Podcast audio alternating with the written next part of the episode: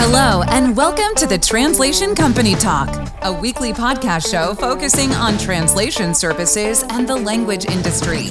The Translation Company Talk covers topics of interest for professionals engaged in the business of translation, localization, transcription, interpreting, and language technology.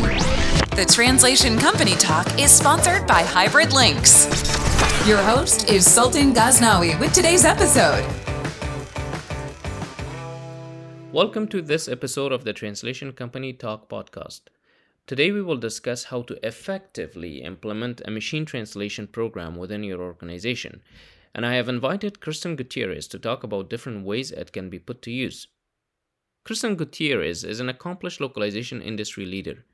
She is Vice President of Sales at United Language Group or ULG, where she helps clients improve the net business outcomes of globalization efforts. For the past 16 years, she has worked for companies including the former SDL, which is now RWS, Lionbridge, and Translations.com. Kristen also worked at NetApp supporting the globalization and content strategy team. While at NetApp, she led the communications strategy that supports their executive communications all the way to CEO staff, including innovation programs, key deliverables, and industry presence. Additionally, for the past few years, Kristen has held various leadership and support roles within Women in Localization. Currently, she is Program Director of Women in Localization's media channel and host of Ask the Expert YouTube series. In 2021, she co founded Toddlers Plus Translation. Kristen resides in Long Beach, California, with her husband and her two small boys, Gibson and Jack.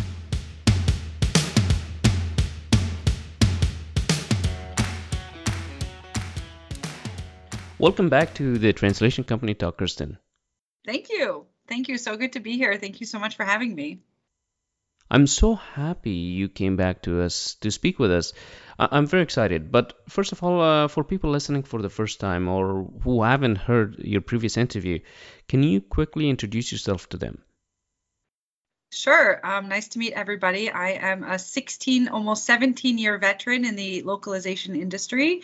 Um, I started off at SDL right after the Trados acquisition. So that's years ago at this point. Um, and I worked my way around the vendor side and the client side, having worked at NetApp inside their globalization team.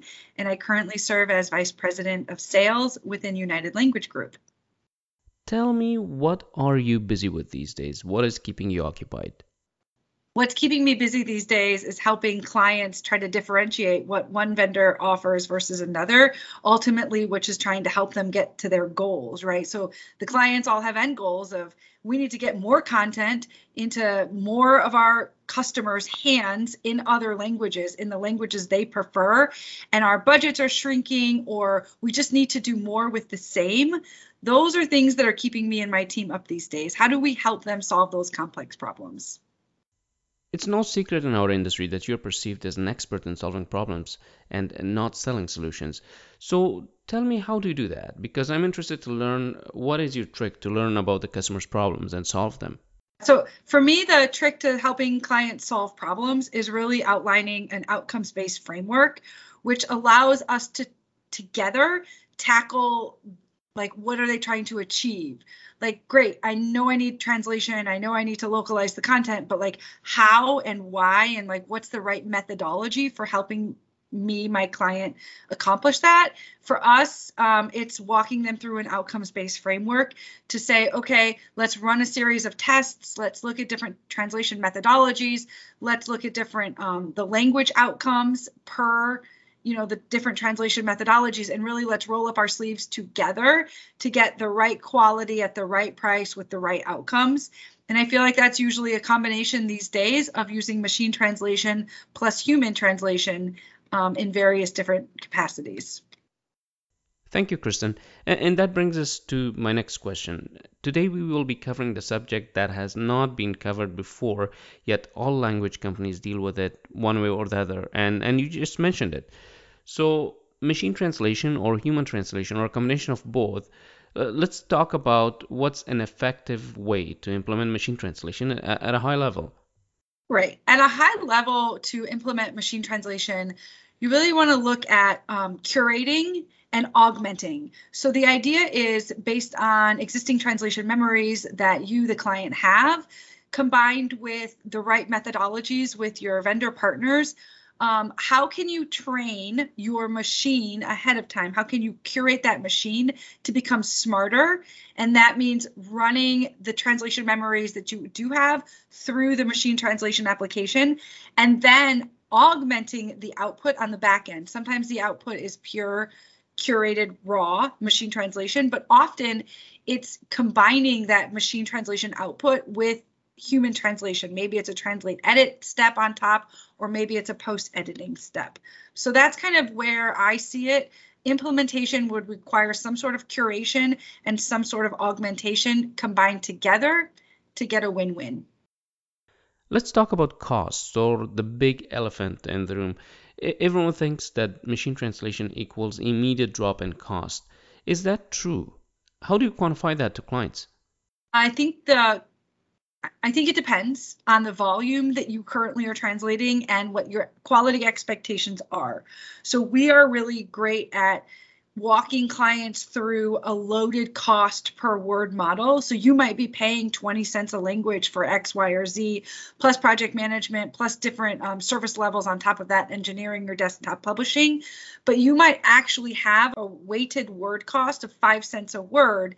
And that's because creatively, with your agreement and intent, the technologies behind the scenes being used are translation memory and various levels of human translation.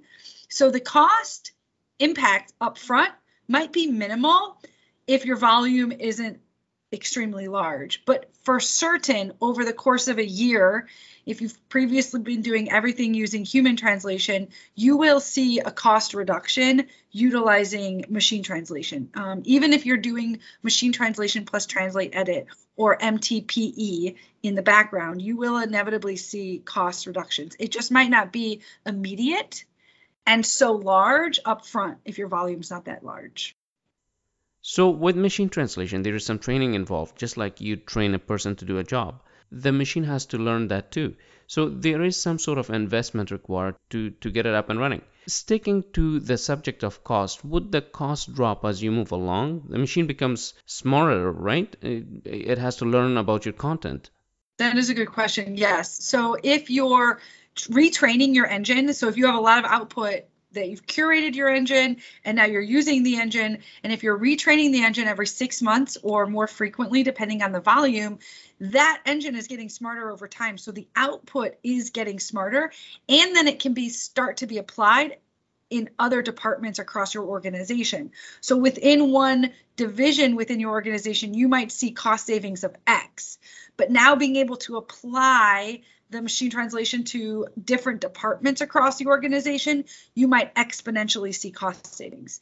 Prohibitively, where you were not being able to do translations before, now you can leverage the machine and do a translate edit on top to still get great quality um, because it's trained with the other division's translation memories, but the cost isn't as much. Kristen, let's talk about how translation companies or the supply side implement MT today. So language or translation companies still see machine translation as a black box. Some of them have no idea what goes on under the hood. So tell me how they can benefit from implementing machine translation into their workflow effectively. I think it's in every LSP's best interest to take a look at machine translation to implement it. Um, but I also think it's in the client's best interest to be transparent in how you're implementing it and where. So ultimately, if the question is how can other LSPs implement machine translation, then you're looking at um, what's available on the interwebs, right? So you've got machines built by Google and Microsoft and other huge platforms. We all want to be able to leverage those machines and you simply, as an organization, as an LSP, want to be able to have, like ULG, we have data scientists, we have SMEs in our Barcelona office who um, are very technical and are very linguistically tuned into all things machine translation. So find yourself a SME who can plug into available networks of machine translation and really get deep in with all the learning there is around machine translation to figure out the best practice to then apply that to your own organization because I think it'll help you be more efficient as an LSP, but then also your clients will gain efficiencies as you're rolling out, you know, new innovation for them. Uh, absolutely. I couldn't agree with you more on that. But there are two things, as you just mentioned. There is the business side of machine translation, which is the efficiencies that you gain, but then there is also the technical side, which is completely a, a different beast there is data science and algorithms to be developed. So not all machine translation engines or models are created equal if you look under the hood. There are different algorithms and then you have different technologies such as transformers and neural machine translation and so forth. What should translation managers know about machine translation to decide on an effective implementation? The key here is to not be afraid of looking at it. It truly can be applied to all content types now. Content types where in 2005 you would say, well, no, no, no, no, MT is really great for tech docs, but it's not good at all for marketing content. Now, machine translation, there's a use case for it um, with live chat, with training. You see a lot of augmented um, AI voice actually even happening now too. So it's not just written, but it's also spoken. Um, but ultimately, I would say take a serious look at what machine translation can do for you and your company to help you realize your goals. Is it cost savings or is it doing more with the same or is it doing more with less? And then what are the strategies that you could deploy alongside machine translation to help you realize those goals? It could, to start off, it really could just be uh, curating your machine and then applying an augmented strategy of PE on the back end, or what ULG likes to do is a translate edit on top of that machine.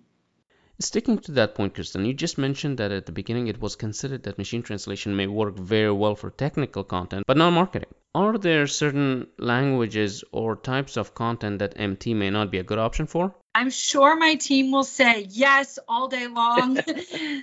something, but I would really argue that it depend The, the engines have gotten so good because of the Googles and the Microsofts out there doing their thing that I would say take a look on a client by subject matter basis. It's really easy to run things through a test. You don't have to curate the engine ahead of time to run it through a test, but run it through a test to see what the outcomes are. We like to do pass or fail. And if they pass, at what level are they passing? Are they, you know, good to go or are they just quasi like decent? Your output might not to be need to be 100% human and it might be okay for that language combination and that subject matter.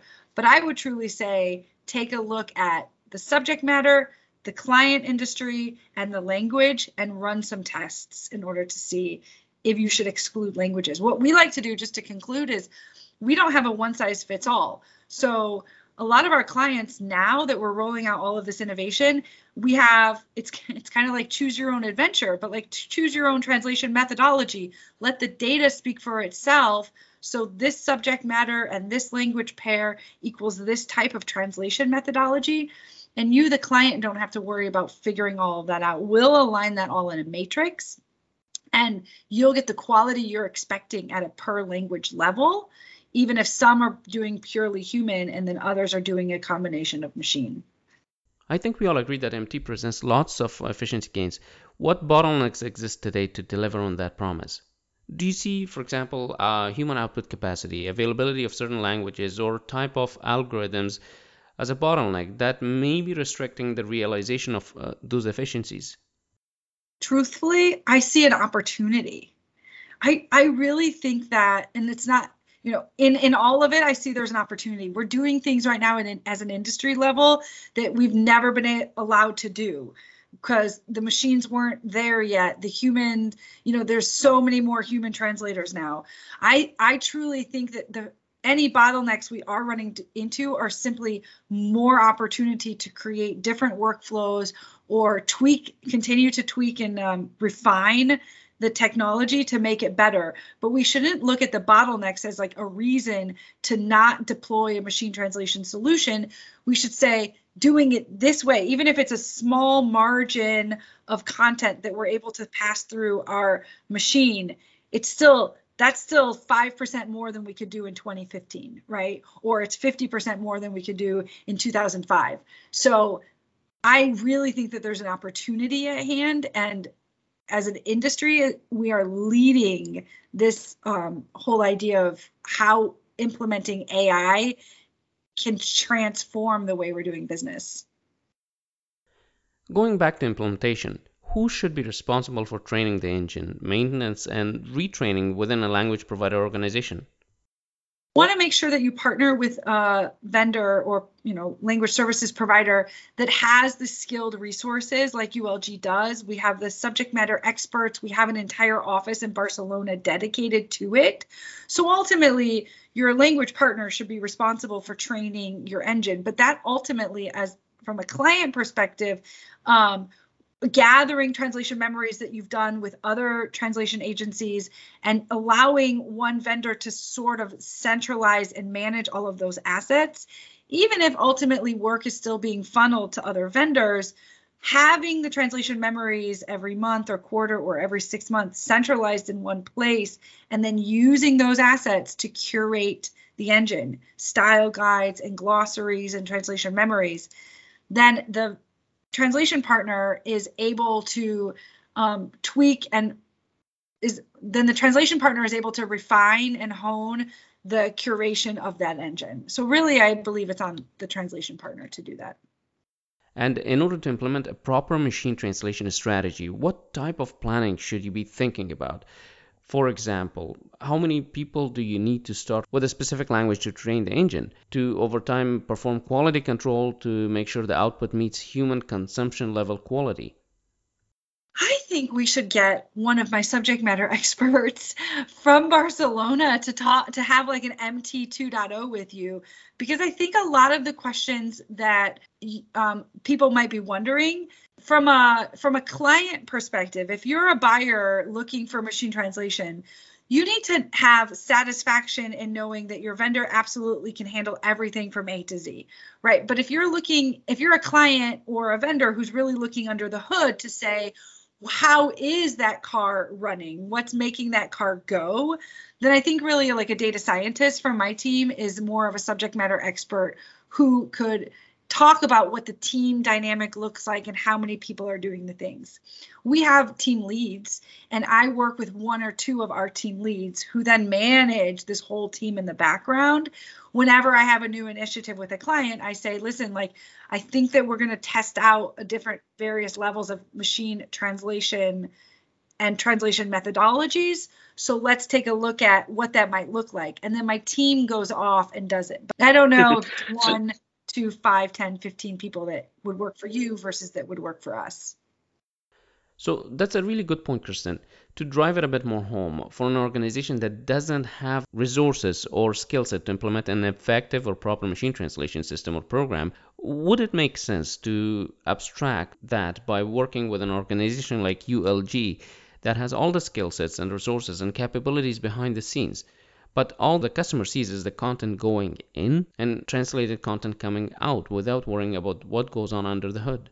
Right. I think there's a lot of white glove service happening in the industry in general. Um, companies creating technologies that other companies white label to use and um, resell without, you know, without any funny business. It's just there's a lot of collaboration in our industry. So, yes, I think that there's an opportunity for collaboration on this. For example, even within our interpretation line of business, we personally we service other very large language service providers, like very large vendors give United Language Group their overflow for interpretation because they can't handle the volume or the language combination or whatever the case is.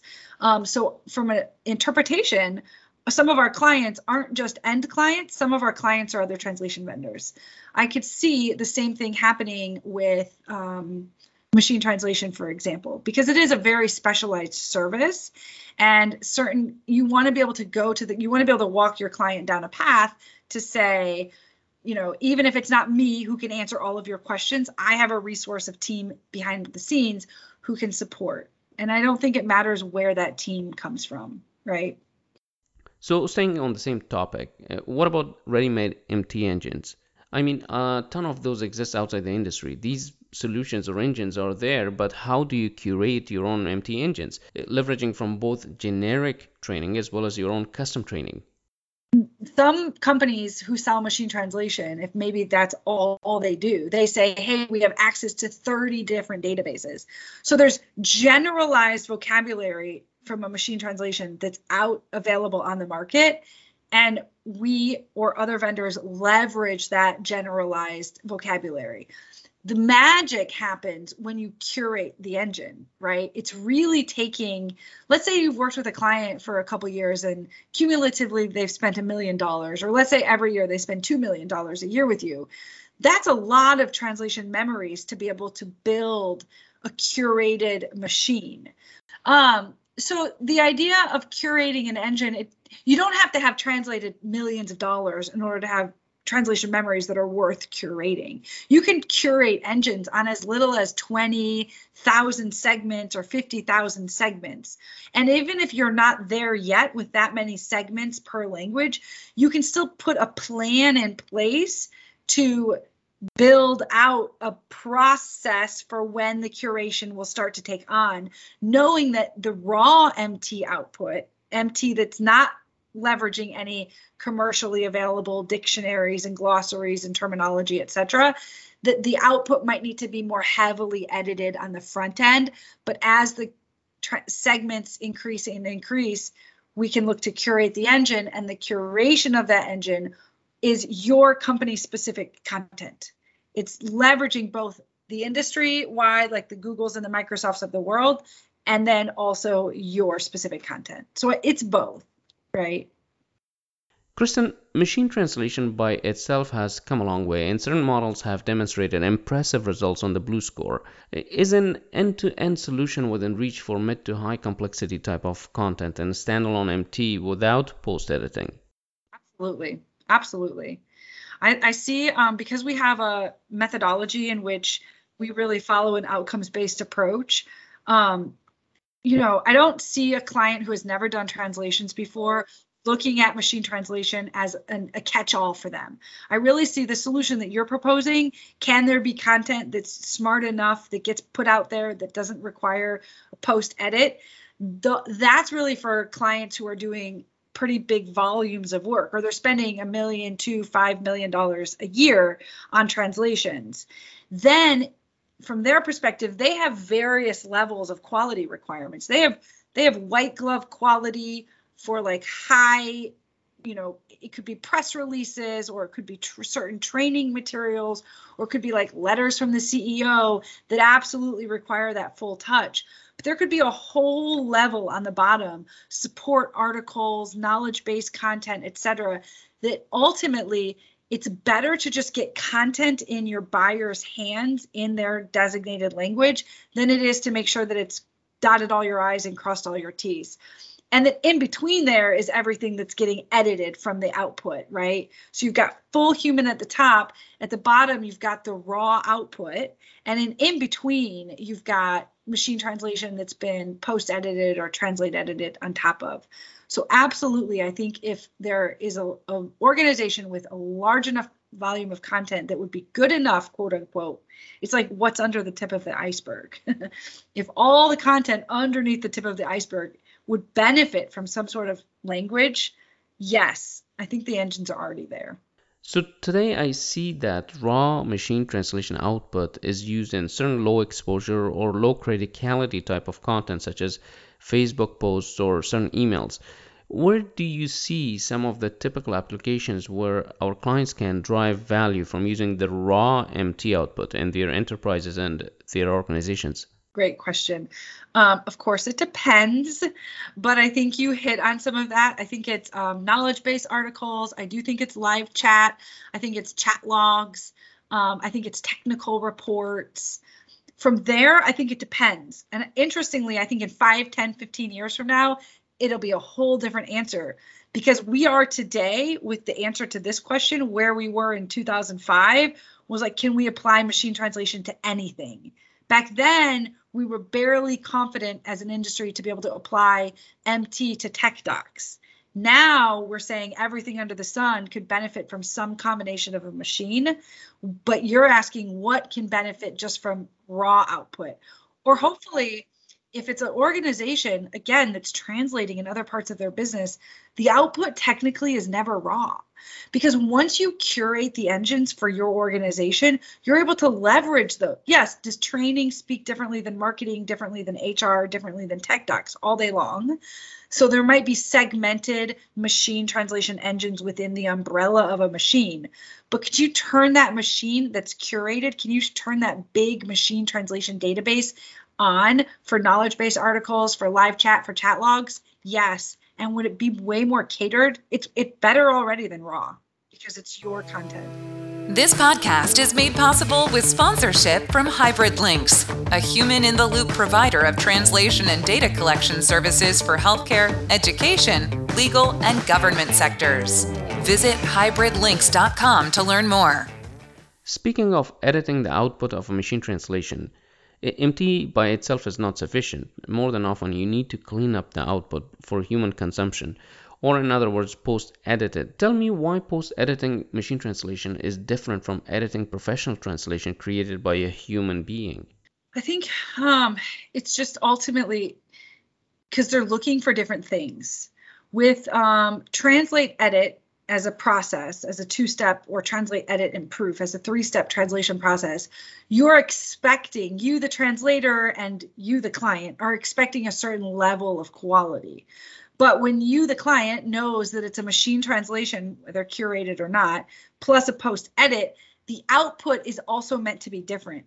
So every time you step down or step up, it depends on how you look at it, but like every time you change the translation methodology, your quality expectations are supposed to change. It's not for better or for worse, it's just that certain content requires 60% quality, whereas other contents you can't let out the door for less than 99% quality. And so that content would require human translations. But there's a threshold in there that you, the client, need to decide what is my threshold? Is it 90%, 80%, 75%? And then what is the output? And as a result, the editor who's doing the post editing, they're not trying to change the machine translation output to be human quality. They're not trying to change it to be 100% quality. They're simply trying to edit it to get to be 75% or 85% quality, if that makes sense.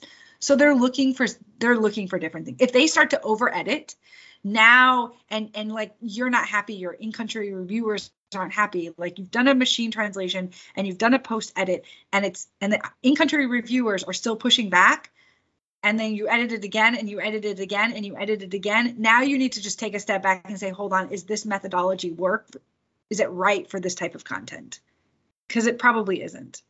Kristen, on the same note, let's say ULG has a client that is buying raw machine translation output from ULG and they have their own people who will edit or correct this output. Does a quality convention exist between ULG and its client to agree as to what is acceptable by the client so that ULG can either improve or constantly meet that target? What does that quality model uh, looks like and, and who defines it? Well, you alluded to this earlier in that there's um, industry scoring called TER score, the translate translation edit distance, and then the BLEU scores. So there's a combination of statistical data that you can look at from the machine translation output that again my my my SME can talk to, my data scientist team can talk to. But you want to look at the TER score and the BLEU score to create what we've simply done in certain clients is do yellow or green, yellow, and red. Green means it passes all day, and you look at the data. It's not a subjective pass or fail. It's it's objective. It's literally just based on data and then if it's yellow, it means there might have been linguistical errors or terminology challenges with the machine and yada, yada, yada. And then red means it fails. And even if it fails, it might mean the engine needs to be trained or retrained to your point. So I would always encourage clients to not like starting with a raw machine translation output might not get you the the places that you're trying to go right away. But if you can look at curating your engines and applying an intelligent process to like analyzing the output from that. So you've curated the engines and then you objectively look at the output using TER score, BLEU scores, and like everything in between. Now you can start to say, okay, this is the best fit for my content or my corporation. So on that note, let's say ULG obviously has to clean up the raw output from machine translation to a client who is looking for a final quality translation. ULG will have to use post editors. Uh, what makes a good post editor? And in the past, our linguists have been editing human produced translations, right? Should translators relearn how they work with organic versus artificially translated text? I think there's a ginormous opportunity here also.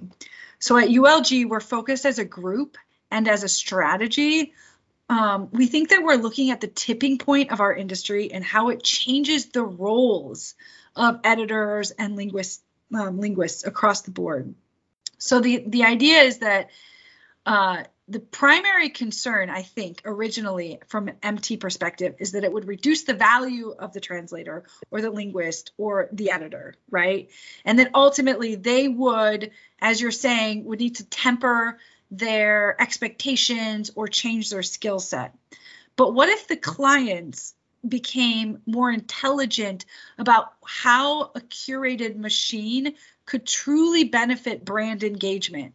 What if machine translation could entice that organization to do more multilingual SEO? What if it meant they could do more localization? What if it meant that, and especially if you're a client that's been doing translations from humans for several years and your content changes and evolves over time, right? But like ultimately, like let's say you have robust translation memories and you throw that into curating machines for different languages, etc. Let's say you're able to just get machine translation content out there and then the linguists and your language partners and their editors and everybody in the supply chain now they're focused on augmenting the output. Now they're really focused on true localization because we think as an organization as the tipping point kind of evolves that editors won't have to relearn how to edit or how to temper the quality. Actually they'll get to pay potentially paid more to help clients really tap into that customer journey globally and to really like tackle things like SEO and like a real localized form. Because it's less about at that point it becomes less about okay quality expectations are 100% for human and like 75% for whatever MTPE and you know 50% for raw MT like what if they level set this is interesting, right? There's I think there's an opportunity right, there right. for the editors and for everybody in the industry. Speaking of which, while we are still talking about post editing, do you think our industry needs a convention or set of standards to ensure output quality and naturalness across different types of texts, different languages, and so forth? Because it is a completely new area in terms of how we transform a mechanically produced content to human consumption quality level. Um, yes and no my my my sales brain wants to say no because there shouldn't necessarily be a standard because standards should be derived by the client's intent. Um, and they should rely on their language partner to be able to help them narrate that path. But over the years as i've grown more of an operational side as well i think yes like standards always make everybody happy. Uh, everybody wants a little bit of structure and it is it is kind of it is a unique perspective to think, okay, whether I'm doing post editing with one vendor or another, the output I would expect would be similar. But I truly believe my sales brain takes over again. And I truly believe that like the client, not that the client's going to tell us, like they're they're asking us to say, what's your experience in X? How should we feel about Y? And we as the vendors have a responsibility to say, hey, we've seen this, we've been there, we've done that. This is what worked for everybody else but I bring it back. Let's test it and let's see what works for you. And like the editors should, I mean, I think just like the translators, right? At the end of the day, like the supply chain, there are metrics in place, there are standards in place, there are expectations. So, for folks on the client side, how do they use machine translation engines that are trained by their LSP partner for their niche use cases? Let's say it is in healthcare and ULG develops this model for this specific client. Do they access these models or engines using APIs? Does it make sense to host their own models trained by ULG? What is the, the standard access model? It it can be both. It can be one, it can be either. I actually have clients who I don't want to give away specifics, but yeah, they uh, it's a combination of right. Um, ultimately, ULG differentiates by truly. I mean, we're we're very agile. So if the client wants to connect via API, we have that ability. If they want to buy something and use it on their own, we have that ability. If they want a managed service, that's kind of the sweet spot of a lot of the vendors I've worked at in the past. It's really like let us work together we'll host a lot of things on our end like we try to take the heavy lift off of our clients to say like you do your job and let us do ours which is the whole managing of the life cycle of translations from A to Z and how to access the machines. But we absolutely also sell the licenses so that they can self access. Because you kind of hit on it earlier, uh, raw or in their case, curated machine via a license that could they sometimes sometimes you don't have time to ask your vendor for what the answer is because you needed the answer within the second. So they can absolutely for us log into a platform and get instantaneous machine translations on the fly um, for any content type for any language. And if we haven't curated the language for them it'll give them more of a raw output. But if we have curated their engines it, they'd be able to tap into that. So it wouldn't even be raw at, at that point um, but other clients, like I said, we, they have connected through API, and, and then others we just manage it A to Z. On the same note, if they decide to self-host a model or even access through APIs, what is the process of retraining? Who takes that responsibility, and uh, does that client learn to do that by themselves? Or does it make sense to them to go to their vendor like ULG and ask them to please retrain because we have this much more data coming in now? I mean, and there there are clients out there who are super savvy and knowledgeable in all things globalization and manage the technology and do a lot of things themselves. And a lot of those vendors come from the operational side of client uh, of vendors, or they've worked their way up um, on the operational side of the client within globalization. But I really feel that those are um, it's a minority of who's using this, and so ultimately it's a big it's a big to do to set up a globalization department to set up people and train people and hire the right people. And even when you do have all of those people i'm, I'm thinking back in my personal client side experience there was an in it was like a 10 person team that managed globalization but they still weren't responsible for training their own engines. Even though at that point they were already using machine translation their vendor and vendors were still responsible for training the engine. So I I think it's even if you have a lot of skilled resources on the client side internally in your department all working together, you're you're ultimately on the client side you're working toward KPIs and you're working toward pushing this big boulder up a hill which is proving to your C level that localization isn't a cost that it's really driving value to your organization. And how are you doing that? You're helping the company increase sales globally. You're helping to, you know, the ROI. You're you're tapping into the global customer journey. So your role, I truly believe from my past on the client side, is to to communicate that to your C level. And then you rely on all of your partners, like your translation partner, to do the heavy lift. And the heavy lift would include cur- curating and managing and retraining the engines. I don't I don't think they would want to do that. So if you were to do retraining regardless of whether you're on the client side or supply side, how often would you update an MT engine? Well, that's a debatable topic. Um, if I generically said every six months, I would say most people would agree with me.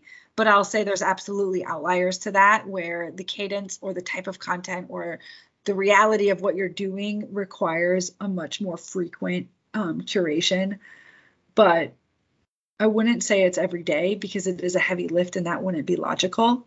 Every week, every month, but but most often it's every 6 months. Kristen, you alluded to this earlier, but I'm going to ask you this question anyway. do people need to worry about the technology architecture behind the machine translation model? Every vendor today claims they use a technology stack of X or Y and so forth. Should I care if it is a neural network based model or not? How, how much should I spend to learn about that tech stack or architecture behind these solutions? If I'm a client, I would want to spend my time making sure that the quality outputs are aligned with what my objectives are for that particular content type. Um, and do I want to know something about the translators themselves? Do I want to know something about the machines? Do I want to know stuff about the technology? Yes, all day long, right? I probably have certain um, SLAs I need to meet internally, or I'm just might be a curious buyer, for example. But ultimately, um, a company like ULG who does have this huge team, we have a lot of teams that are really tiny groups that are subject matter experts within themselves, and that's how we're able to like pre- present this white glove boutique service level, even though we're a top 20 LSP. So we can answer, and we would love for a client to ask those nitty gritty questions because we can absolutely back it up. But there there are vendors ultimately that might you know not have all the resources internally and it might be hard for a salesperson like me to articulate all of the answers if the client is asking if i don't have a subject matter behind the scenes who i can pull into the discussion so so yes it's fair for the client to ask but i think it depends on what really they're trying to achieve by asking do clients really need to know whether a translated text was created by machine translation or a human translator if they only want the text to be correct, accurate, error free, and contextually right, does it make a difference how the translation was obtained? I mean, ultimately, the architecture or what's behind the hood does have an impact to the scale and performance of the system, uh, meaning it can affect the way the engines train, the accessibility, data retention, the control, the speed. Um, and these are all critical factors in making sure like what you the client signed up for is what you're expecting. Um so i would say yes. I would say yes clients should be made aware. I would say yes from a client perspective when considering your goals for mt there should be consideration into like what goes on behind the scenes making sure that your partner your vendor partner does know what they're doing um, but ultimately I do think it's a case by case basis. That brings us to the end of this interview, Kristen. My last question is to ask for your advice and future direction of this technology. Where do you see it heading? Well, I, I do think that it's absolutely here to stay in our industry. And it's very exciting for me to have seen the evolution of it, at least since 2005 to now. Um, so I would say get with your vendor and have them roll up their sleeves to look at at in its simplistic form like what is a translation methodology map that you could do so that you know the machine translations the engines can be curated and you're not spending all of the money now on human translation that you're really looking at various combinations of humans plus machines plus various outputs of that machine to help you realize your goals without sacrificing quality where it cannot be sacrificed. Um, I just think it's a really exciting opportunity right now for our industry to just dig in deeper to machine translation and the linguistic the linguistic side of the business hopefully it adds value to them because maybe it allows them to truly get back to the their roots true localization, helping with this SEO, really helping customers communicate more effectively in global markets. So that's what I'm looking forward to, and um, that's where I think we're headed. Kristen, what a great conversation. I really enjoyed talking to you about this fun and exciting topic. I think everyone listening today on both sides of the localization business found uh, action items that they will take with them and apply to their practice. This is what knowledge sharing and industry level education looks like. And uh, with that, I want to thank you for your time and for contributing to the collective knowledge of our industry. Okay, you always put me in the hot seat. Thank you so much, Sultan. It was great to see you and hear from you.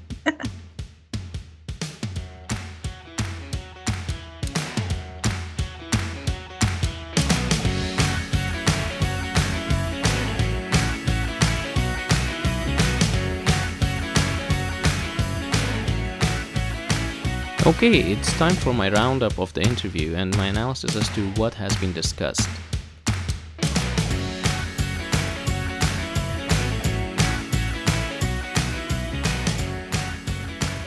While the world has caught on to artificial intelligence and machine learning, our industry is lucky to be the first actual beneficiary of AI.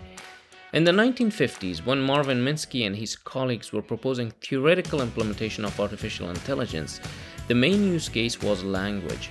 Over the years, mechanical translation has evolved, and machine translation became a commercial offering well over a decade ago. Today, it flourishes in many forms, and its applications are vast. Translation providers have been offering both raw and finished or post edited machine translation for a few years now. The efficiency gain both in time and monetary value makes an effective machine translation worth it. The caveats, however, are many, and we can easily get carried away with overtraining of models or ignore privacy implications by using customer data for training the model. That said, we will see new and exciting applications of machine translation in the months and years to come. Kristen Gutierrez gave us some interesting ideas and thoughts that we should consider in using automation to our advantage. If you have any suggestions for discussion topics or guests that you would like to hear from, please let us know. Don't forget to subscribe to the Translation Company Talk podcast on Apple Podcasts, iTunes, Google Podcasts, Spotify, or your platform of choice. Give us a thumbs up or 5 star rating wherever you're listening. Until next time. Thank you for listening. Make sure to subscribe and stay tuned for our next episode.